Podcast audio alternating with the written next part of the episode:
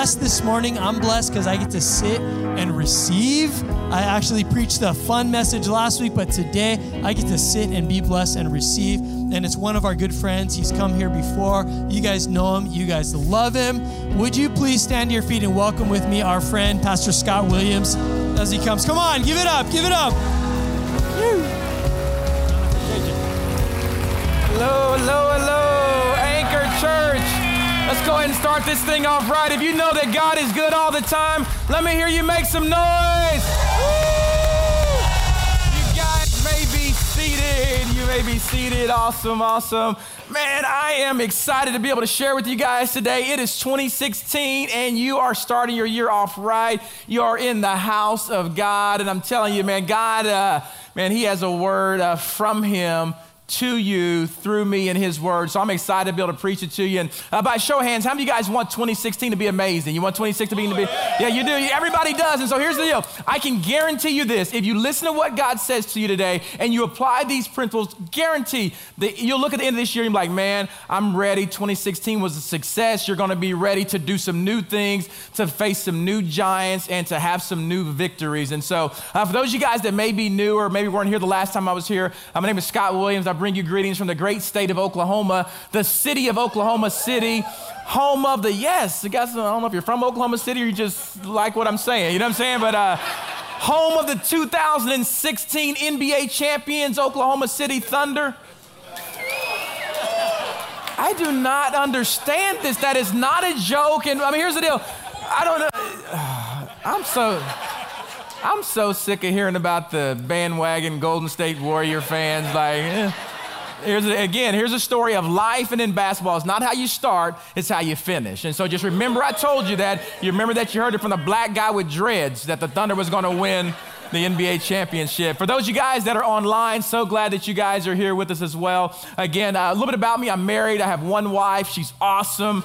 Um, yeah, she's great. She's, uh, she's a bodybuilding competitor. She's hot. She loves Jesus. We have two boys. They're 12 and 16 years old, uh, Wesley and Jay. They were actually here with me on Friday night. They left uh, Friday night right after service, and so they are back home safely, uh, getting ready to start school. And so they travel with me a lot. I travel all around the world. I have a, a consulting company called Next Level Solutions, and we do strategy work with churches and corporations all around the world, for everything from a uh, corporation in Silicon Valley to some of the largest churches in the world. And so, which means I get the opportunity to go around and travel to great places and meet great people like you guys. And, and I'm telling you, like, it is an honor and a privilege for me to be able to share my very first Sunday of 2016 with Anchor Church. I love this church. I love your pastors. I just want to tell you guys, like, as someone who works with lots of pastors, works with lots of leaders, one thing about it, one thing that you guys need to know is that you have some real deal leaders. What you see is what you get. The same thing you see on stage is what you see off stage. No pretense, no faking and shaking. I'm just so sick of faking and shaking people, especially faking and shaking pastors. And so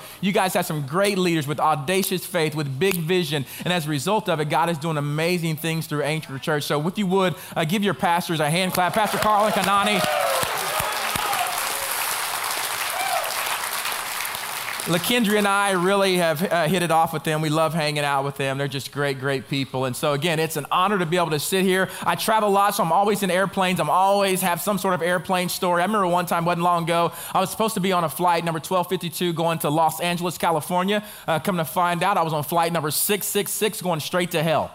And then, like, true story, like, here's the deal. Matter of fact, like, here's the deal. Like, a true story, like, I'm, I'm in a flight, and in front of me, um, this, this nice little lady with a, a, little baby sitting from. Here's the deal. I love little babies. I know, Trevor, y'all have a new little baby. I love little babies. I'll kiss your little baby. I'll hug your little baby. But this little baby was trying to break the Guinness Book of World Records for how long you could cry in one sitting. So I have the little crying baby in front of me, like, man, man. The baby's just crying in front of me. And then there was a kid behind me that kept kicking the back of my seat.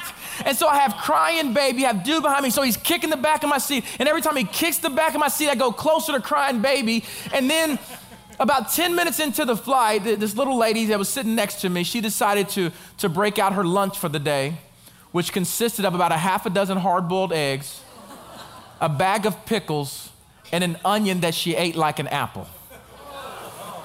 So I'm sitting here with, with crying baby in front of me, kid in back of me kicking my seat. My lady is eating pickles and onions, not on a sesame seed bun. But then I'm sitting here, and so she's sitting there doing that, and the baby's kicking. And finally, I turn around to the kid behind me. I said, Are you a black belt? He looks at me like, huh? I said, if you don't quit kicking the back of my seat, you're gonna meet a black belt. You know what I'm saying? Like, I will spank somebody else's kid in the name of Jesus. You know what I'm saying? Like, true story, like, um,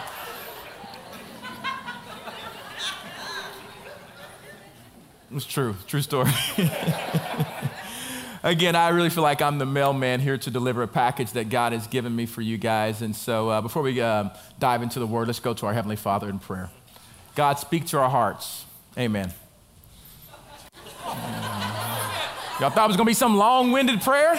Uh, just for the record, God listens to short prayers as well. Can I get an amen? Amen. Amen. Pastor, take word. People like short prayers. Here's the deal, but every single one of us, by show of hands, like how many of you guys have like that friend or family member that likes to pray really long prayers? By show of hands, keep them up. All right, keep them up. All right, for those of you guys that are not raising your hand, you are that friend or family member. I'm just saying, like, like seriously, like, yeah, like, like literally, like it's Christmas. Like, you just want to br- eat the turkey and they want to pray for Haiti and world peace and everything else. Brother's trying to cut the turkey. You know what I'm saying? Just trying to, just trying to cut the turkey. Um, um, if you have your Bibles with you today, you can open them up to 1 Samuel, uh, 1 Samuel 17. Uh, that's where we'll begin our time together. It's on page uh, 218 in my Bible. I'm not sure where it is in yours, but if you go ahead and turn there. And if you don't remember anything I say today, remember that you need to act. Everybody say act. act. Everybody say act. It's the acronym ACT. And so just remember that. We'll unpack it uh, as we go uh, verse by verse through the text. But what I'm going to do, we're going to look at a very familiar story in the Bible, the story of David and Goliath. Uh, many of you guys have heard the story of David and Goliath. Some of you guys may have not. If you haven't heard the story of David and Goliath, then what I'll do is you will know all about it here in the next uh, 20 eight minutes and four seconds. And so you will know all about it. And so here's the thing. So I'm going to set the, the, the, stage for you guys and kind of just give you the context of what we're looking at in Scripture. Uh, it's around 1010 BC, and you had these two nations that were getting ready to go to battle. And so imagine this. Imagine like Aloha Stadium. You got Aloha Stadium. You have, uh, on one side, you have the good guys. You have the nation of Israel. And on the other side, you have the bad guys. The Philistines are on the other side. And in the middle, which would be like the football field or the field area, is what was called the Valley of Elah. And the Valley of Elah was significant because whichever nation controlled this valley, they had um, economic advantages because it was a sycamore tree that was part of their economy, but they also had national security advantages. And so you had these two nations, they're getting ready to go to battle, they're sitting there, but they're both kind of lined up on these steep slopes, but neither one wants to go first because whoever went down the steep hill first would be at a disadvantage. And so they're sitting there almost like two kids on a playground getting ready to go fight, like, no, you throw the first punch. No, you throw the first punch. And so they're sitting there, they're getting ready to go to battle. And let me go ahead and give you some of the players that are in the story. So you have uh, Jesse. Uh, Jesse was a sharecropper, and Jesse had eight sons. And his three oldest sons were actually out there on the battle lines with the nation of Israel, with King Saul, with the good guys. And so the three eldest sons are out there on the battle lines. And then his youngest son's name was David. And David was the shepherd boy. His responsibility was to take care of the sheep.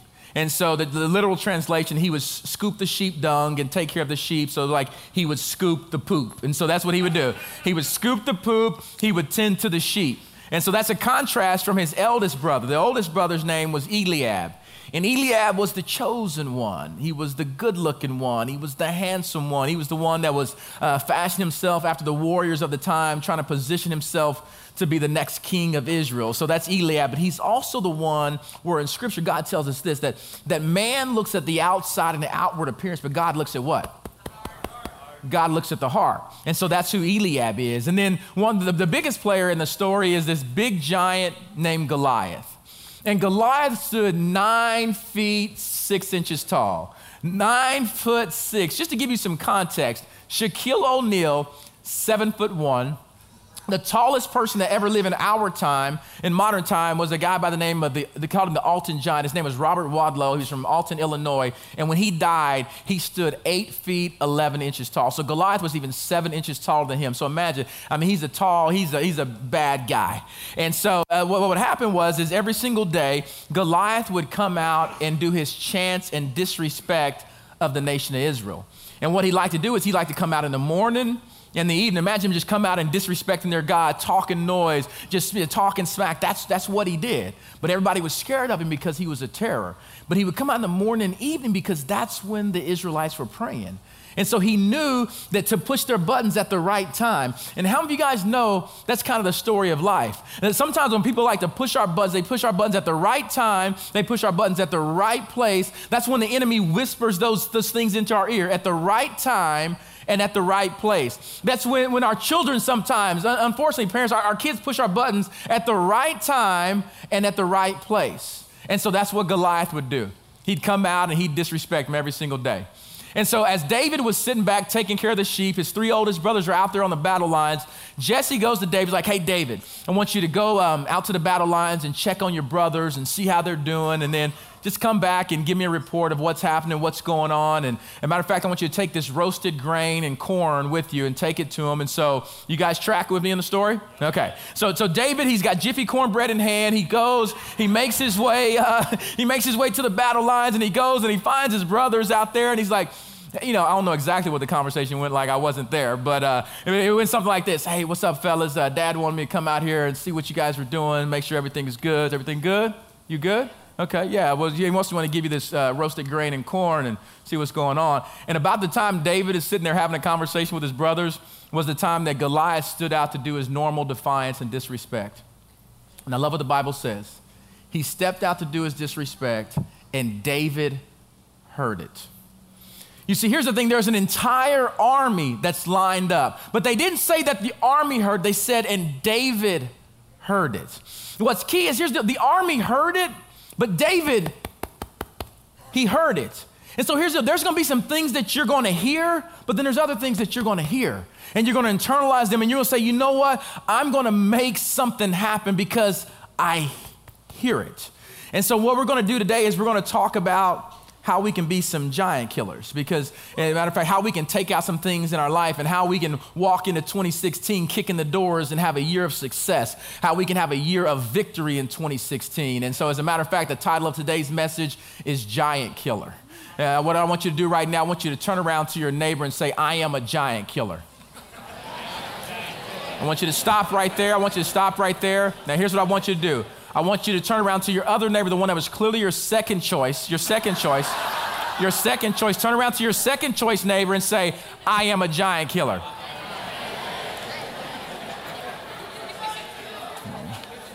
Somebody back there is saying it like they mean it. And by the end of this message, I want you guys to say, matter of fact, can I, can I get you guys online? I don't know if you got to tap the screen, but everyone in here, I need y'all to help me preach this message because here's the deal. As you guys help me preach, I think God will speak something new to you. So it's okay for you to respond back. You can say, man, that was good. I needed that. Matter of fact, if you want to, you can stand up and say, that was good. She needed that. You know what I'm saying? Like, whatever it is, but like, um,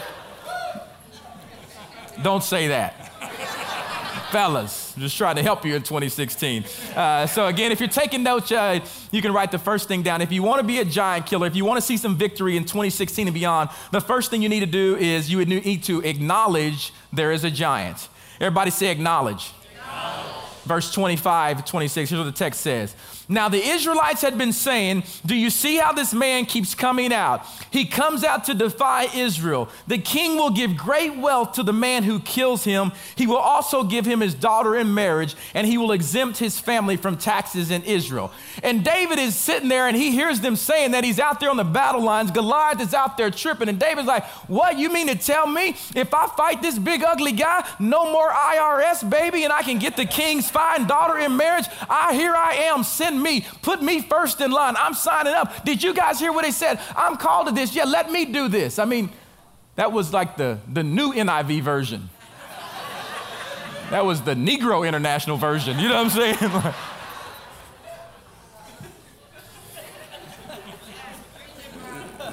Lord forgive me. But anyway, let's go to what the let's go to what the real NIV says, verse 26. It's similar. David asked the men standing near him, what will be done for the man who kills this Philistine and removes this disgrace from Israel? It might be even worse. Who is this uncircumcised Philistine that he should defy the armies of the living God?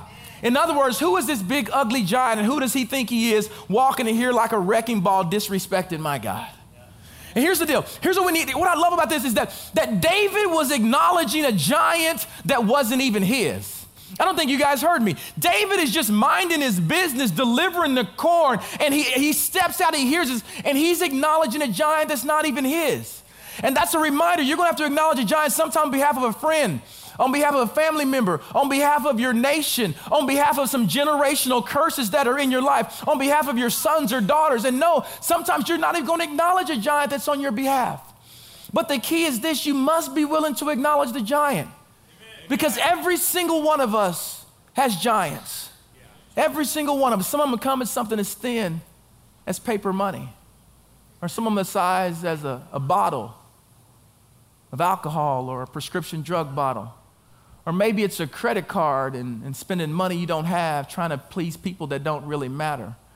Or maybe it's as wide as your negative thoughts and your depression and your insecurity.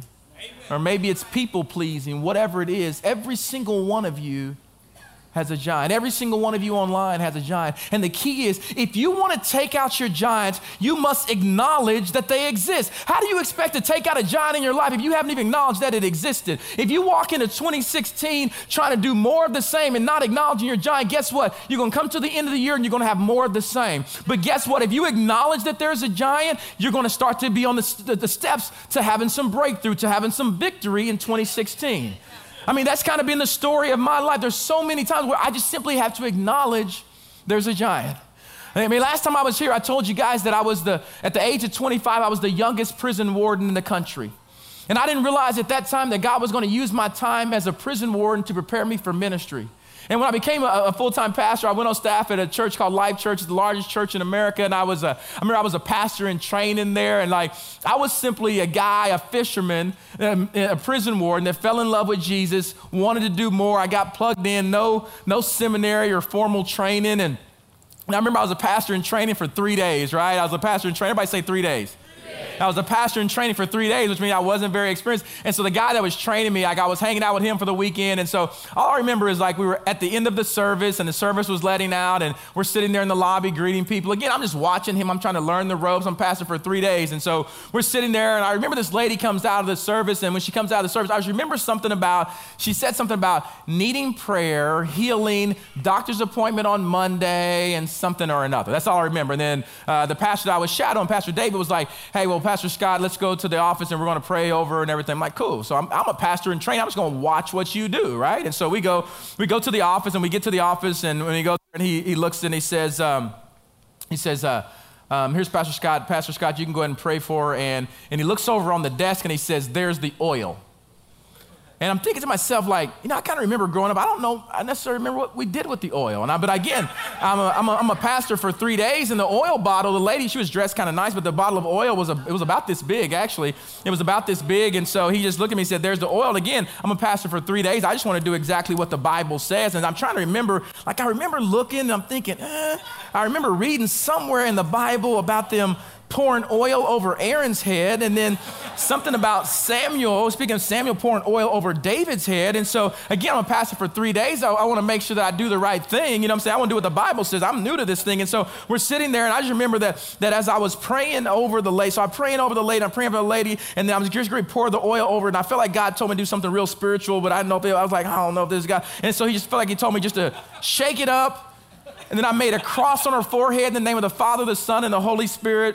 And then I put it down and I walked up like, oh, Scott, you're such an idiot. You should have did what the Bible said. You should have poured the oil over her head. And I'm feeling like, man, I'm three days in. Oh, man, I don't even know what I'm doing. And then so I wanted to find out if I did the right thing. So I did what any other well-trained pastor would do. I Googled it. and so, uh, and uh, according to Google, I did the right thing. Amen. Amen. How, you guys can be honest. It's the new year. I don't want you lying in church. How many of you guys wanted the story to be me pouring the oil over head by show of hands? Like, you guys are wrong. You know what I'm saying? Like, that's just right. It's just wrong. Like, oh, oh, this is good. This is good. This is good. Sorry to disappoint you. I didn't disappoint the lady. But here's the thing. But here's the when I acknowledge that here's the I don't have what it takes. I don't know what I'm doing. What it allowed me to do it was I was able to acknowledge that giant of insecurity and inadequacy that I don't have what it takes. But it allowed me to do the second thing. If you're taking notes, you can write this one down. Is this? You have to choose to trust God. You have to choose to trust God. And that's what I had to do. I had to choose to trust God because I didn't know what I was doing. I still don't know what I'm doing, as you guys can obviously see. You know what I'm saying? Like, uh, you have to choose to trust God. And so David's out there on the battle line, and he's out there having this conversation with his brothers, and Goliath is out going off. And so David's like, okay, I'll fight this guy. And as soon as he says that, everybody's over there laughing, like, come on, it's really? Like, he's, come on, really, dude? And his, and his oldest brothers were the worst ones. Like, Eliab's like, David, man, go back and take care of the sheep. What are you even doing out here anyway? Tell dad we're good. Go back and take care of the sheep. You don't even need to be out here. What do you mean you're going to fight this giant? You're such an arrogant little 15 year old. Man, ugh, I can't stand, nobody can't stand my little brother. You just get, get out of here. And, and, and here, that's what was happening. Because David was getting ready to be elevated, the hater starts to come out. And that's what happens. Here's what's going to happen to you in 2016. As you begin to reach new levels, you're going to get new devils. And that's what you need to understand. And oftentimes, your haters and the naysayers and the devils are going to be the ones that are closest to you. They're going to be your brothers, they're going to be your sisters, they're going to be your friends. They're going to be your family members. What you got to do is you have to learn to tune out what they're saying and learn and begin to choose to trust God. And that's what David did. He says, I'm, I'm going to choose to trust God. And Saul says, David, come on, man. King Saul's like, I know you think you can go fight this guy, but you can't do. There's no way you can do this. Here's what the Bible, here's what Saul says to David in verse 33, if you're following along. Saul says this. Saul replied, You are not able to go out against this Philistine and fight him. You are only a young man, and he has been a warrior from his youth. In other words, he was in the octagon doing head kicks way before any of these UFC people were. He, but, but David said to Saul, This is key. Your servant has been keeping his father's sheep. When the lion or bear came and carried the sheep off from the flock, I went after it and struck it and rescued the sheep from its mouth. When it turned on me, I seized it by its hair. I struck it and killed it. Your servant has killed both the lion and the bear. Say, lion and the bear. Lion and the bear. This uncircumcised Philistine will be like one of them because he has defied the armies of the living God. The Lord who rescued me from the paw of the lion and the paw of the bear will rescue me from the hand of this Philistine.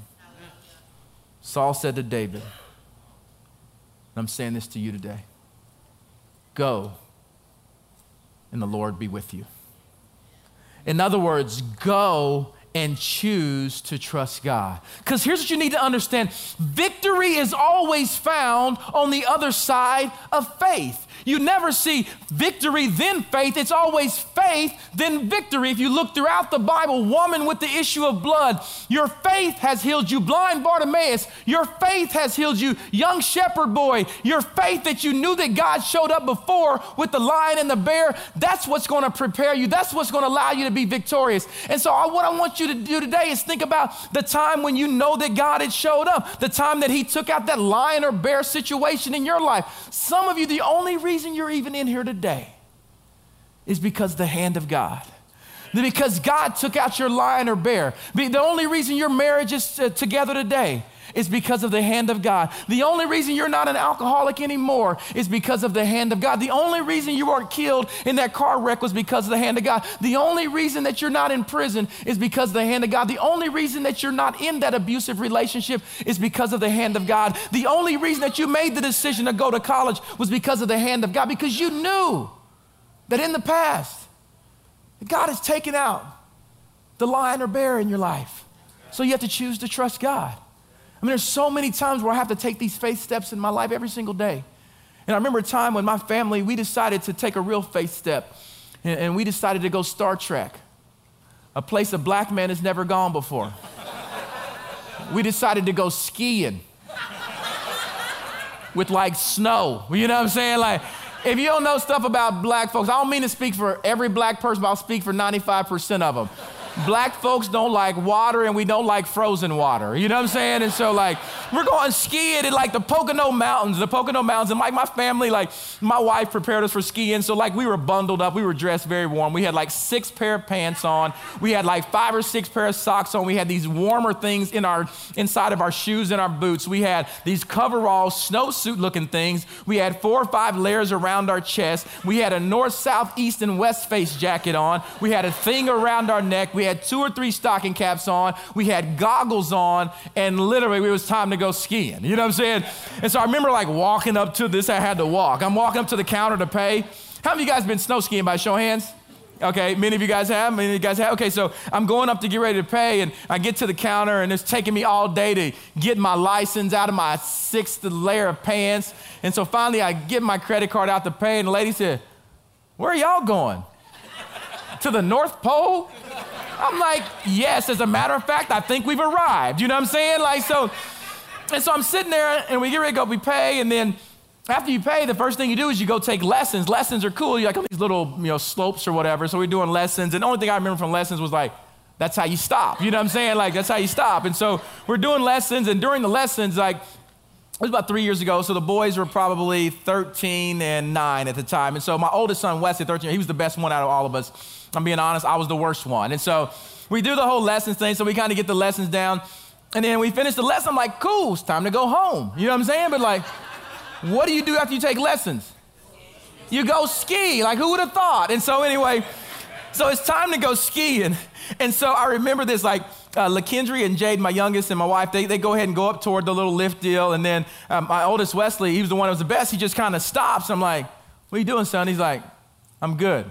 I'm like, I know you were good, but like, what are you doing? Let's go. He's like, No, I'm good. I come to find out, translation for a teenager saying I'm good means like, a brother ain't doing it. You know what I'm saying? Like, nah, I'm good. I'm cool. Like, I'm not going up. But like, I'm like, wait, oh, come on, son, you can do this. Like, no, I'm, I'm cool, dad. I'm good. I'm good. And so finally, I was like, going around, pull out my mask thing down, pull my goggles up. I'm like, like, son, you can do this.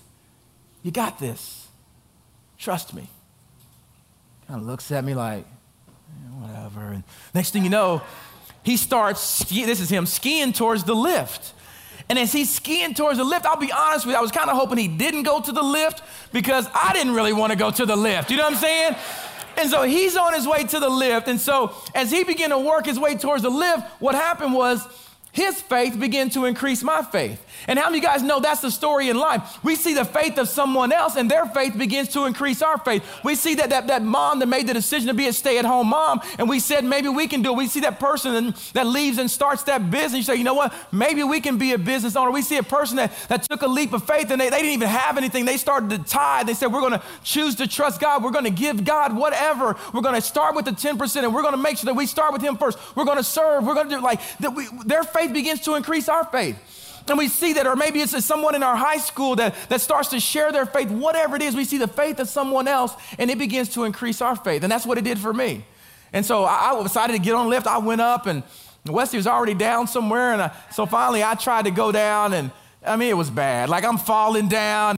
And one thing about skiing, when you fall down, like it's not, you can't just like get right back up. You got to like maneuver all weird and do this thing. And then, but, but here's what I learned is that although when you fall down, it may be hard to get back up, as long as you're willing to get back up and get back on your feet, guess what? You will begin to go downwards. You begin to go forward. You'll begin to have some movement and traction towards the finish line, or in life towards your destiny, or in life towards what God has for you. But the key is, is you got to get back up on your feet. If you want to experience victory in 2016, I'm here to tell you, you need to get up on your feet and you need to begin to go down that slope. You need to begin to show some momentum and direction. And that's what that's what I did. I finally get to the bottom and I'm trying to find Wesley, and I don't see Wesley. I'm trying to find LaKendry and Jaden, and I don't see them. So finally, I see them. I was like, "Where's Wesley?" Like, I don't know. We thought he was with you. I'm like, "Oh, he went down way ahead of me." And so I'm looking. I'm thinking, "Okay, he's he's probably in the locker room turning his skis." And so I'm getting ready to go head to the locker room to go find him. And then about that time, we kind of look up the slope and we see somebody coming down that looked like they were from the North Pole. But the only thing is, they were like bobbing and weaving, and they come down and they finish. They do a whole little shh, stop. And we looked, and it was Wesley. And I go over, I'm like, Wesley, like, what happened? Like, what are you, what are you doing? He's like, he's like, well, you told me to trust you. He said, I've been down a couple times since then. I'm ready to go snowboarding. You know what I'm saying? and, and, and that's what happens in life. Once you take out one giant, you're going to be ready for the next giant. Because here's the deal, you better get ready because once you take out one, no, another one is going to show its head up. Once you kill the addiction of pornography, know that alcoholism is going to be knocking on your door. And so you take out one giant, you'll be ready for the next one. And here's the deal My son made the decision to go down. Here's the, I was, you know how I knew that he had what it takes to, to get down this slope? It's because I'm his father. And the reason why he went down is because I said, trust me. So I want you to imagine your heavenly father right now, lifting up his goggles, looking at his sons, looking at his daughters who are dealing with all different sorts of things, different issues, different seasons of life, different illnesses, different financial crises, different relational crises, different things that only you and God know about. And he's looking at you right now and he's saying, You got this. Trust me. So the question is are you going to listen to the naysayers? Or are you going to make the decision and choose to trust God? Because when you choose to trust God, amazing things will start to happen. Again, remember to think about those times that God showed up. And so when people talk, talk about what God can't do, you remember when God did. Because God was, God is, and God always will be. And so again, think about those moments and think about the times that God showed up. What bigger insult could we give to God than saying what he can't do? I mean, God can do and God will do. So again, are you choosing to trust God or you listen to the enemy?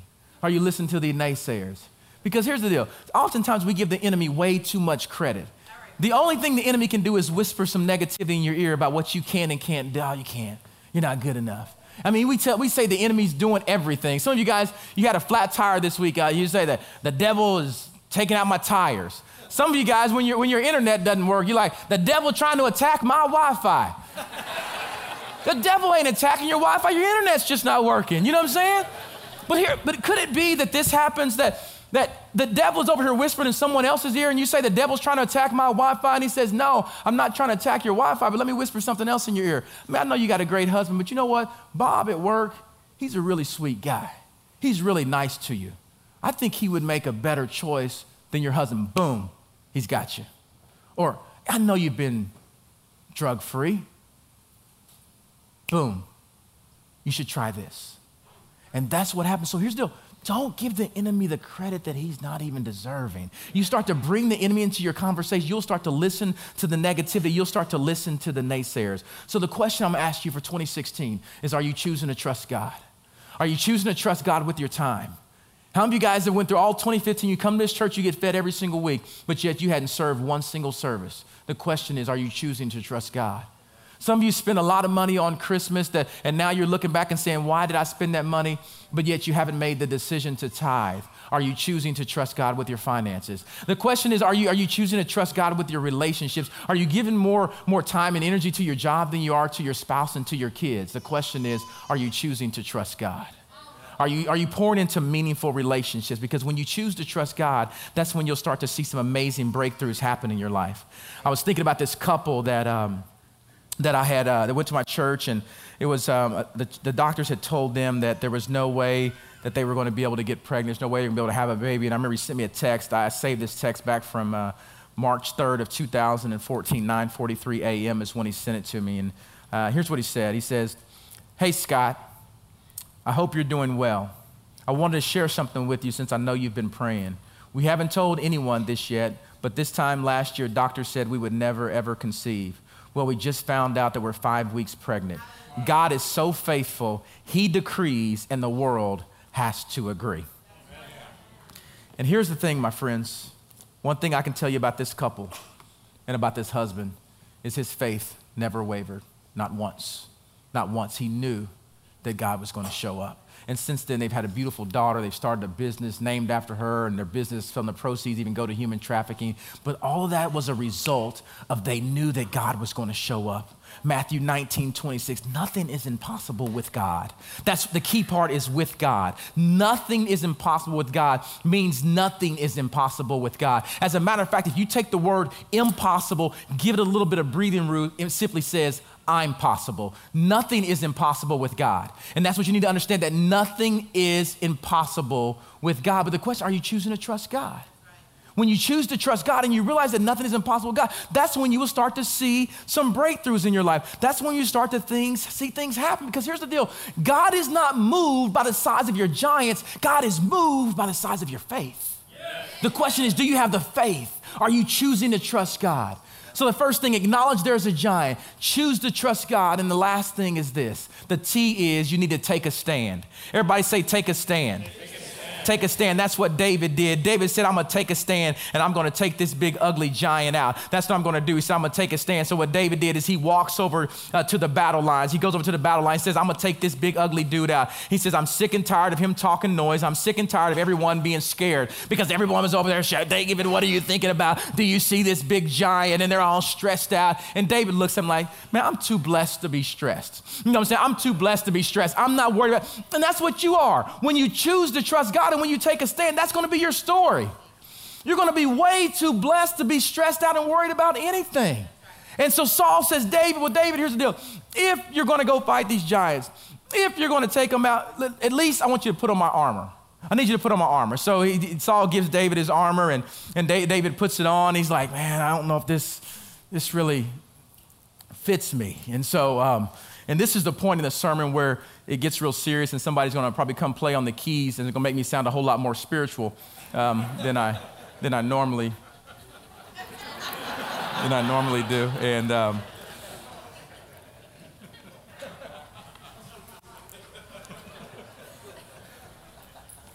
so David, he's sitting there on the battle lines. He has on Saul's armor, and he says, "I'm sorry, this this just doesn't fit me." this doesn't fit me. He says, I don't know how to use this. He says, but something I have gotten pretty competent at and that I've used over the years and, and taken out a, a lion or bear in my time is is something that looks like this. This was David's sling. And, and he says, Man, I, I can't use that armor, but I do know how to use this. And so he says, I, I, I can use this thing right here, but I, I, can't use this armor. And so, so he got the sling out. And the Bible says that he goes over to the stream, and the Bible says that he pulls out five smooth stones. It says that he pulls out five smooth stones out of the stream. And, and if you, some people wonder, like, why did he pull out five smooth stones? And if you do further research in the Bible, what you'll know in ancient times they had something that was called blood revenge. And so if you take out one of my friends or family members, my family member specifically, it's blood revenge, that I'm going to take you out. And if you do further research, what you'll know about Goliath is that he had four other relatives that were also giants. And so, what David was doing is what scholars think is what David was doing. What he was saying was here's the deal. Not only am I going to take out this big giant named Goliath, but I got four other stones for his four ugly relatives if they want to come get some too. And so, what he was doing is he was putting his other giants on notice. And that's what you're going to do. You're going to put your giants on notice and say, I'm ready. Not I'm going to take you out, I'm going to take every single other one that's in line. You, all you got to do is get in line and get ready. And so, David was in this position called ready. Verse 48. Here's what the Bible says that David did. Uh, verse 48 as the Philistine moved closer to attack him. David didn't wait. You can't wait. 2016 is here. You can't wait. David ran quickly toward the battle line to meet him and reaching into his bag and taking out a stone. He slung it and struck the Philistine on the forehead, and the stone sank into his forehead and he fell face down on the ground. So David triumphed over the Philistine with a sling and a stone. In other words, God had given him exactly what he needed. Some of you guys don't think that you have what you need. You've been given exactly what you need. You're not too young, you're not too old. God has given you exactly what you need in your possession to be able to take out your giants so you're already prepared. So, David, he triumphed over the Philistine uh, with a sling and a stone, without a sword in his hand. He struck him down and killed him. But I love this part. It says that David ran over him and he took a hold of the Philistine sword and he drew it from the sheath. And after he killed him, he cut off his head with the sword. And so he didn't just say, Giant, I'm going to take you out. He took him out. He said, I'm going to make sure you're out. So he took him out. He cut his head off and he held his head up for every single other one of the giants to see. If you want some, you better come get some. And what he did was he took out his phone. He took a selfie. Hashtag giant killer.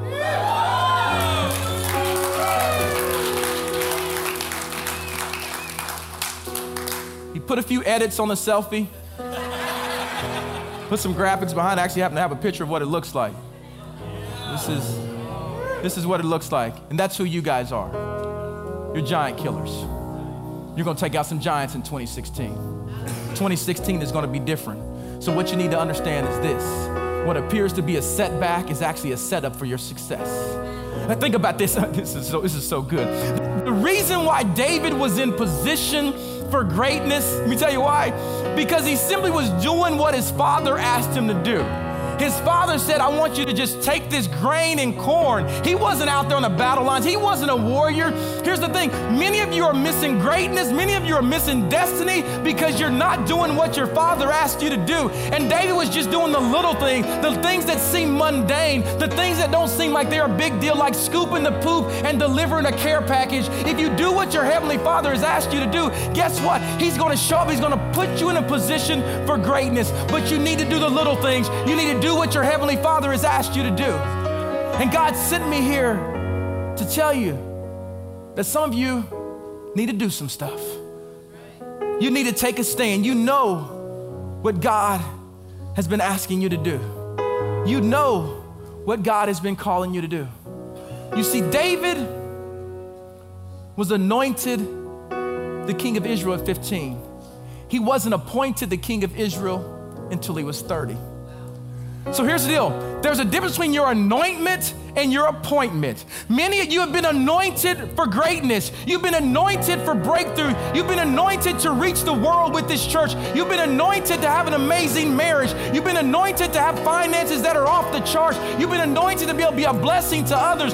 Your appointment is getting ready to come. Your appointment comes when you acknowledge your giants, when you choose to trust God, and when you take a stand because you're a giant killer. I'm telling you this right now. Matter of fact, if you're in this room and you say, you know what? I'm a giant killer. I just want you to take a stand right now. I want you to stand up. You say, I'm a giant killer. You're going in 2016, you say, I'm a giant killer. Right now, all across this room, all the giant killers, I want you to raise your hand. Just raise one hand right now and pray over every single one of you. God, I pray right now for your sons and daughters. I pray for these giant killers that are in this room right now, Lord. Would you begin to release them, God? Right now, God, I see chains of addiction being broken, God. I see those that are insecure becoming secure in you, God. I see relationships being restored, God. I see revival happening on college campuses, God. I see teenagers having a different faith, God. I see those who didn't think they could go to college and generations that didn't go to college I see them going to college right now, God. I see, I see smiles on people's faces, Lord. I see people give, forgiving people, God, because they understand when they forgive somebody that it doesn't take them off of your hook, God. It just takes them off of their hook, Lord. Release your giant killers, God. As we're still praying with heads still bowed and eyes still closed, you can put your hands down right now. It's the most important part of the entire sermon. Heads bowed, eyes closed. I want you to hear me. I know for certain there's so many of you that are in this room that are under the sound of my voice that are online right now. That if life were to end today, you're not certain that you'd spend eternity in heaven. Because so many of you, you have a head knowledge. Yeah, you know God, you've read your Bible, you, you listen to the worship music, you sang a Christian song, but you've never truly surrendered your life to Jesus. You've never invited Him to come into your life and be your Lord of Lords. Here's what I know so many people are going to miss heaven by 12 inches because they have a head knowledge, but they don't have a heart acceptance.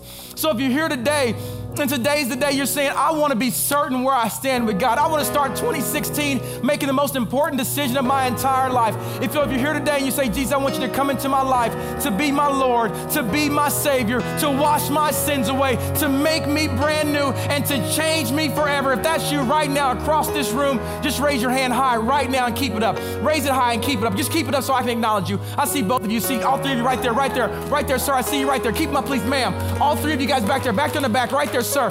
Three or four of you, all, over the middle. All of you, too many to count. Too many to count. So many of you over here to my left. I'm acknowledging every single one of you. So many people. Awesome. Any others of you? One, one last time. Just keep those hands up. Awesome. The most important decision of your entire life.